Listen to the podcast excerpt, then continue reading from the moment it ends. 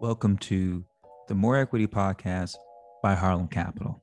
Harlem Capital is an early stage, diversity focused venture capital fund based in New York. We're on a mission to invest in 1,000 diverse entrepreneurs over the next 20 years. Thank you for following our journey. And now on to the podcast. Hi, everyone. This is your host, Raquel Scott, a summer VC intern with Harlem Capital. In this season, I'll be speaking to some of the individuals who are introducing new models and structures into venture capital to learn how they came up with and executed their ideas. Since we all must play a part in creating the future we want to live in, I hope this series also inspires you to identify the game changing ideas you have and gain the confidence to successfully execute them. I think, you know, you get that imposter syndrome all over again, even when you're building something like a VC fund. And it it was strong. I was like, am I qualified to do this? Do I have the, you know, credentials? And the answer is I I do, but you see one type of person when you think venture capital and I really want to make a change to for people not to think that. In this episode, I have the opportunity to speak with Janine Sickmeyer, who is a founder and managing partner of Overlooked Ventures. In this episode, Janine shares her story as a successful entrepreneur of a legal tech startup and how that experience inspired her to become an angel investor and now start her own venture capital fund investing in overlooked founders. In this episode, Janine shares how she overcame her imposter syndrome as a VC, and the importance of working with people who encourage your spark and energize your passions. Also, putting those values and missions at the forefront of what you do and how that will shape everything that you become in the future. Janine, it is so great to have you here on the Harlem Capital Game Changers podcast. For the listeners who may not know who you are, I'm just going to give a quick bio.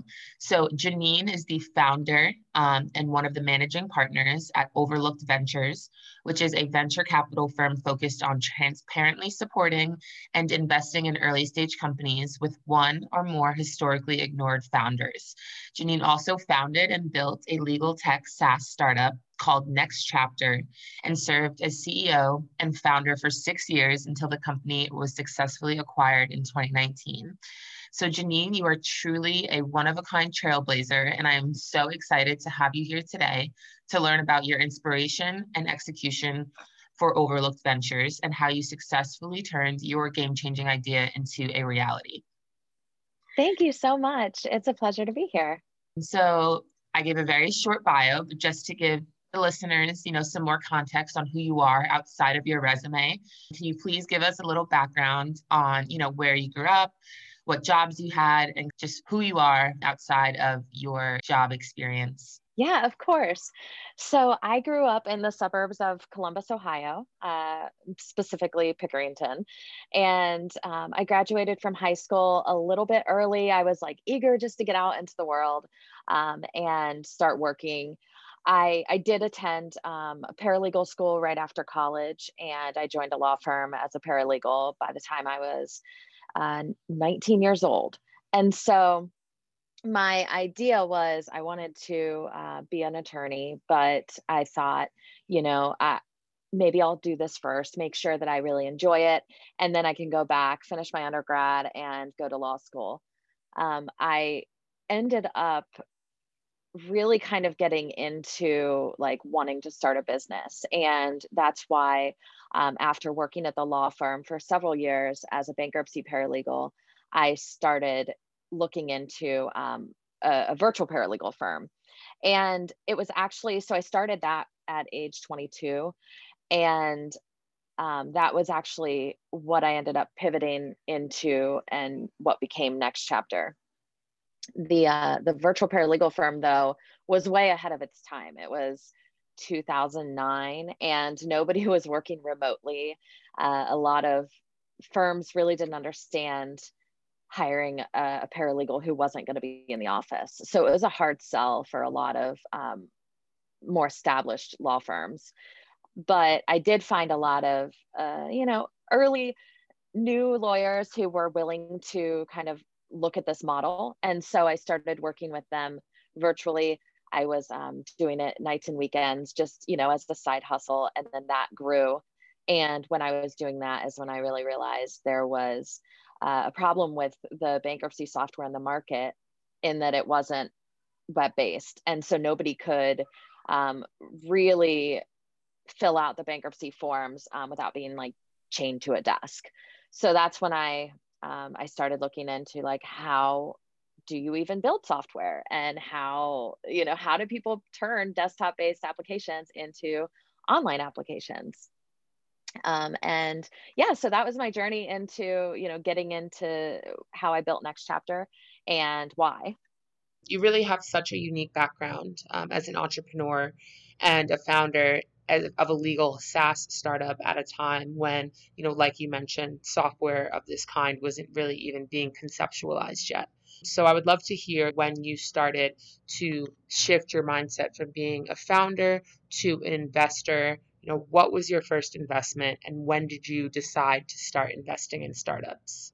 Yes, so this is a, a really interesting um, part of the story because I went from being this founder for you know six years, bootstrapping my way uh, to acquisition, and all along the way, I I wanted to raise capital. I wanted to, you know, be able to grow quicker and um, build a team faster. And so I, I tried to raise capital, and I think that's my first um, experience in the VC world was being a founder trying to raise capital. And it wasn't a very pleasant one, to be honest. I was a solo woman founder in a tech company in a very small niche. And so I tried to raise capital coast to coast, and it was, you know, nobody was doing Zoom uh, meetings. So I was physically going and flying to every place. Uh, for six months. And I really, you know, I would come out of the meetings discouraged. I I got a lot of questions like, where's your male co founder? You know, where's your technical co founder? When are you going to have a baby? When did you get engaged? You know, all these questions I thought were really irrelevant to me and building my company. Um, and so I, from that point on, I was like, you know, when I, I make it, whatever that means, when I build this company and get it off the ground, I am going to start angel investing in in women like me who you know have a great idea don't know where where to begin and um, and don't have the the wealthy safety net or ivy league background you know to to try to make it to have the connections to make it happen. So i really started thinking about angel investing back when i was a founder and i was like i i wanted I didn't know if I wanted to be a VC, to be honest. I just thought I want to invest in people like me who don't have those opportunities. And so that's what happened. I, I sold my company six years later. And the first thing I did was start looking at, at startups that I wanted to invest in. And I, I put a, a tweet out and I was like, I'm angel investing. And it was like so well received within, you know, I, I, said exactly what I was looking for, the markets I was interested in, the spaces. I was like, I wanted to to look at um, untapped areas as well, and try to find people that I could, you know, relate to as a, a founder who might see some value in the the expertise that I could bring. So that's when I started getting a ton of of cold DMs and messages from people, you know, sending me their pitch decks. I got about 50 overnight and I started looking at them every evening. I was like, I, it was just a really fun way for me to continue to stay in the, the startup ecosystem. And my first investment was in a company called Stagger. It's an Austin based company. And it came from a cold DM. The, the founder sent me a short and sweet pitch it caught my eye and I looked over the deck one evening and within three Zoom meetings, I wired her 50K. And so we, since then, she was able to close about 1.2 million, all from cold DMs on Twitter. And her, you know, her business is soaring. So it's, it's so much fun to watch and be a part of it. I think it's great that you are so involved in some of the tech ecosystems outside of the major coasts. Your first investment was in Austin. You grew up in Ohio and now are based there. I think that is a great segue to what really inspired your idea for Overlooked Ventures and, you know, what inspired you to choose that name as well. Yes. So, honestly, when my partner and I, Brandon, started Overlooked Ventures, we were really looking at the stats. And last year alone, only 2.3% of all venture dollars went to women founders, and less than 1% went to Black founders. So I was like, this is abysmal. It was, you know, really discouraging and disheartening here that, you know, it feels like when you're in it that things are changing, but then these stats come out and you realize that they're they're not and they're getting worse. And what can you do to to change that? So I think after learning the stats in early, you know, 2021 that had come out, I had been meeting with thousands of founders by that point and over the, you know, year and a half who were building future billion dollar companies. And I really wanted to make a bigger impact. And that's when I met Brandon Brooks and he's also an entrepreneur turned VC and both of us we both had the same vision on this. It was like how can we just put more money into overlooked and underrepresented founders? And so the first thing we did was try to secure, you know, figure out our name and secure the domain and work on the branding and all of that. And I think that just makes a really strong storytelling point for founders to you know to say this is exactly who we are and what we believe in and who we invest in all from the name. And so as soon as I saw it was available, first of all, I was like, this is perfect. like, let's let's do it. We're Overlooked Ventures. And so we got really excited about it.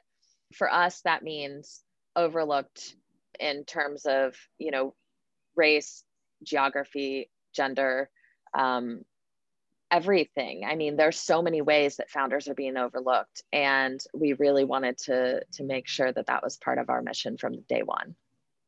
I really love the storytelling process that you and Brandon have going on in terms of the name you guys chose and the types of entrepreneurs that you're looking for. And also just the fact that both of you guys have been overlooked before as entrepreneurs and you've experienced that problem firsthand.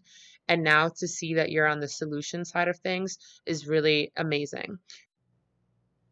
Can you elaborate a bit on what your brainstorming process was with Brandon behind the scenes for actually getting overlooked ventures off of the ground. You know who was really sitting around the table um, working with you guys to help launch your idea?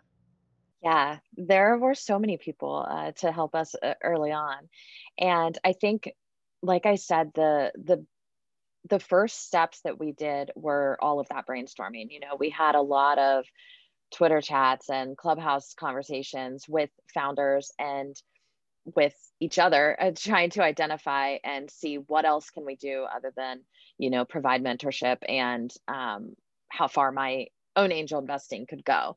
And so um, we really started like getting our rolodex together. We really we wanted to build out a list of potential investors communicate with anyone and everyone we could really in the vc space to help us understand what it is that we needed to do to get started. It's uh, it's being a founder again you know? This isn't my first rodeo building a company so i knew that we had to outline all the important parts to build the the brand and the business behind the scenes so then we could really execute and focus on the mission going forward. And doing that we really leaned on a lot of our now advisors. So those are some of the people who supported us early on. I think and who are still i mean we, we just launched this two months ago. So you know it's like early on is yesterday. But i i was really nervous to talk to friends and people that i admire in this space to be our advisors or part of our founders network. I just i think you get that imposter syndrome all over again even when you're building something like a vc fund. And it it was strong. I was like am i qualified to do this? Do i have the credentials? And the answer is i i do but um it's you know you see one type of person when you think venture capital and i really want to make a change to for people not to think that. So that's one of the reasons we're being really intentional about being transparent and raising publicly. But our advisors have helped us understand that we are the people to do this. And we have Eric Bahn from Hustle Fund, Mac Conwell from Rare Breed, Caitlin Holloway from 776, Marie Roca from Realist, Saba Kareem from Techstars. I mean, it's an all-star lineup. It's like the people who are there to help us. They they've reviewed our deck over and over again, giving us feedback. They've shared their, you know, really candid advice on on what we're doing right and wrong to help us make better decisions going forward. And i i can't thank them enough. And then even more recently i've been talking with um, brandon bryant and Jarrid at at harlem and both of them have helped with helping us understand portfolio construction and the value that we're bringing. I mean the people in the industry that we're talking to are are truly helping us to to build what we are. I'm really thankful. That's awesome. And really just emphasizes the importance of that network and that community. How has the fundraising journey been for you guys building overlooked ventures in the Midwest in a non coastal ecosystem? Well, right now, luckily, everyone is is pretty used to this remote setting, this remote lifestyle being able to zoom um, you know meeting and pitch with lps across the country has been very helpful because i think pre-covid they probably would have required us to be in person for all these meetings which really takes so much time. Uh, but i can knock out three lp meetings in a morning and you know still make it to to you know my bar class. So it's really great. Um, but overall the the what we really want to do is to be able to show that there are founders in the Midwest um, and in other, you know, non-coastal markets that have amazing companies that are being built. And that's one of the things I think the talent is here in cities like Columbus and Pittsburgh. Founders are ready to innovate. They're friendly. It's an affordable environment. They're coming out of school. There's a lot of great um, schools around here that are, you know, that are pumping out new ideas, but VCs aren't typically in these areas. So I am excited about that. We are working with a lot of institutional LPs here in Columbus. Um, that has been really fun to talk to, you know, the CEOs of Fortune 50 companies. I never thought that I would ever have the opportunity to meet. And it's been really a, an awesome journey so far with that. But also in the Midwest, I'm I'm excited to put a spotlight on those companies that haven't been able to get much attention yet. So we've seen a lot of startups in St. Louis, um, Austin, DC. You know, there's we had over 500 startups apply so far in the past two months, and they're coming from all over the place. And so it's really just showing us that these founders they might not have the same access to capital since they're not located in those venture capital hubs if you will. But i think ventures should keep an eye on the midwest. This untapped market is is really booming. Well it sounds like the fundraising process is going well so far. I see you speak about this a little bit on twitter and i would love for you to elaborate on what are the differences that you have seen in the fundraising journey from the perspective of a founder and now a VC? So I talk about this a lot because the fundraising process as a founder is so hard. It's so it's so challenging and especially if you are a woman, a person of color, black entrepreneur trying to raise in an, you know, untapped market like I said, it's honestly, I wasn't taken very seriously at the time. I was young, and that was one of the things I heard a lot. Um, and people were, like I said, really interested in when I was going to be like starting a family and what that would do to my business. I thought that was a really weird kind of question to ask right off the bat.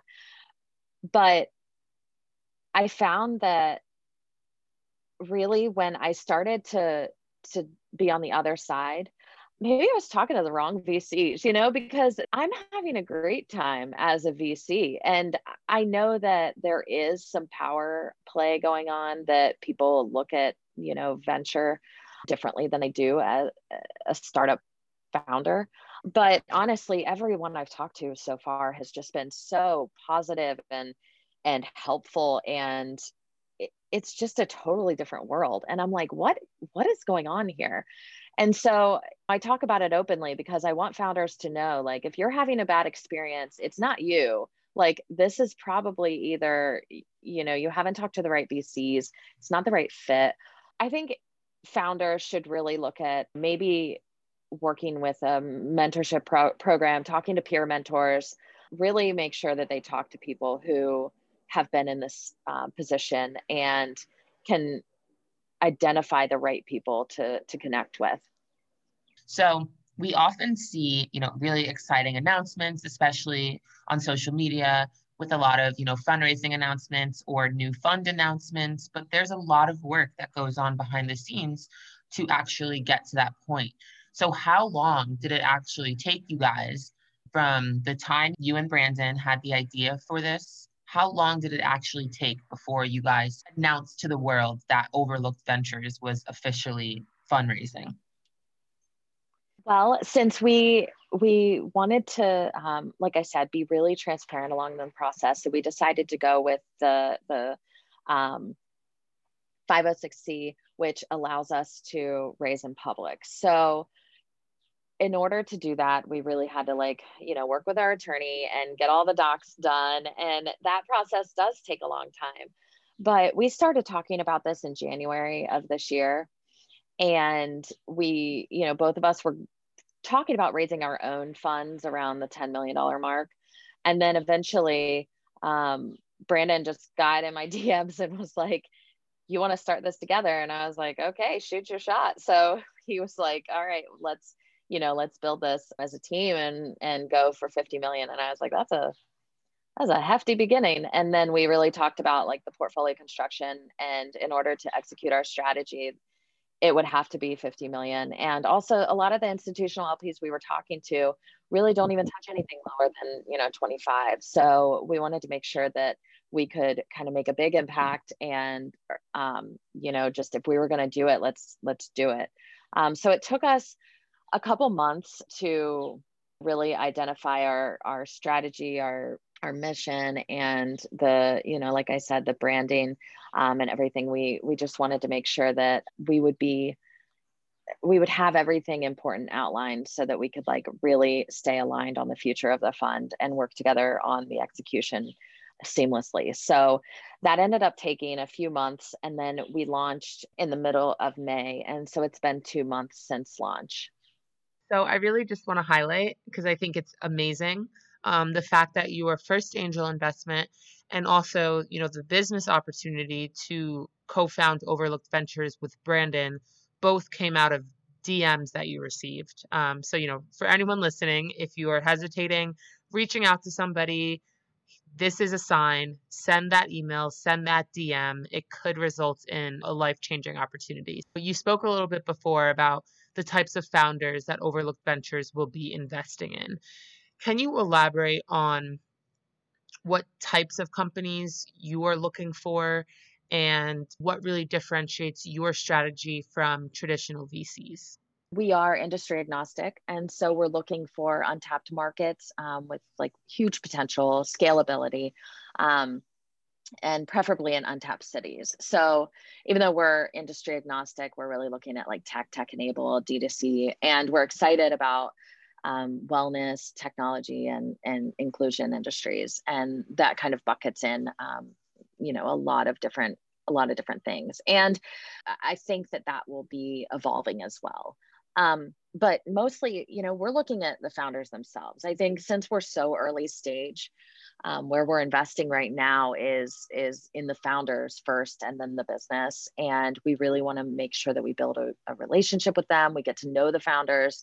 Um, we want to know that they're coachable and adaptable and comfortable with the ambiguity. If we can look at the growth in a period of time to see how far a founder can get with what she has that can really give us a lot of insight. So, for example, if we meet with a founder and by the next time we talk, she's already solved a few problems, was able to come up with a question or two for us, I think that's a really good indication uh, of where we can go versus the founder that says, like, we only need X amount to get to Y. Like, I want to hear we solved Y and Z, but now we're still looking to raise X to get us to the next level and something like that is is a lot more um, what we're looking for instead of a specific space or uh, industry right now. And then a little bit about you know what differentiates us. Uh, i think right now since we're so early um, in in this whole process we are very transparent and authentic um, from the start. It's just already naturally like in our bones. And so um, we've both been really open about this whole process. And it's amazing to see these founders like when we send an update about the progress of um, raising the fund and educating them about the vc process we're getting the responses back from them like wow this is so incredible. We've never had a, a response like this from a vc and we're like really? You know we're just explaining what the process is. And so i i'm finding that that's actually one of our differentiators which I just thought was being a person. Like I just thought that was, you know, just who we are. But apparently this is something that is not really done in the VC space. One thing that I know that, you know, differentiates us right now is that we are we want to be in with the early stage founders. Like we were one of them just not long ago. And so rolling up our sleeves, getting in the trenches with them, helping solve problems, go to their office. Like we're up for that as much as they want us to be. Like I'm not going to be in their business if they're not interested, but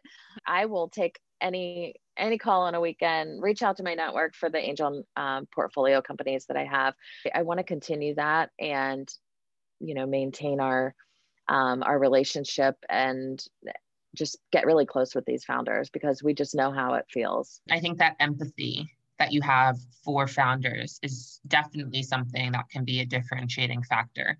And it sounds like you are very hands on with the founders that you have invested in. So I know that Overlooked Ventures, as of July 2021, has not yet deployed capital, but you personally have quite a few angel investments. So what are some of you know your favorite or just some of the notable investments that you've made as an angel investor?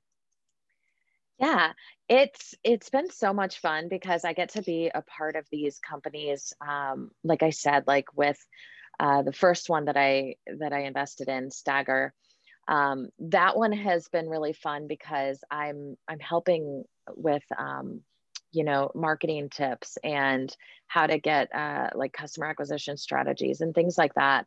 Um, that s- similarly, a company that I invested in uh, called West 10th it's a consumer um, consumer social marketplace for women owned businesses.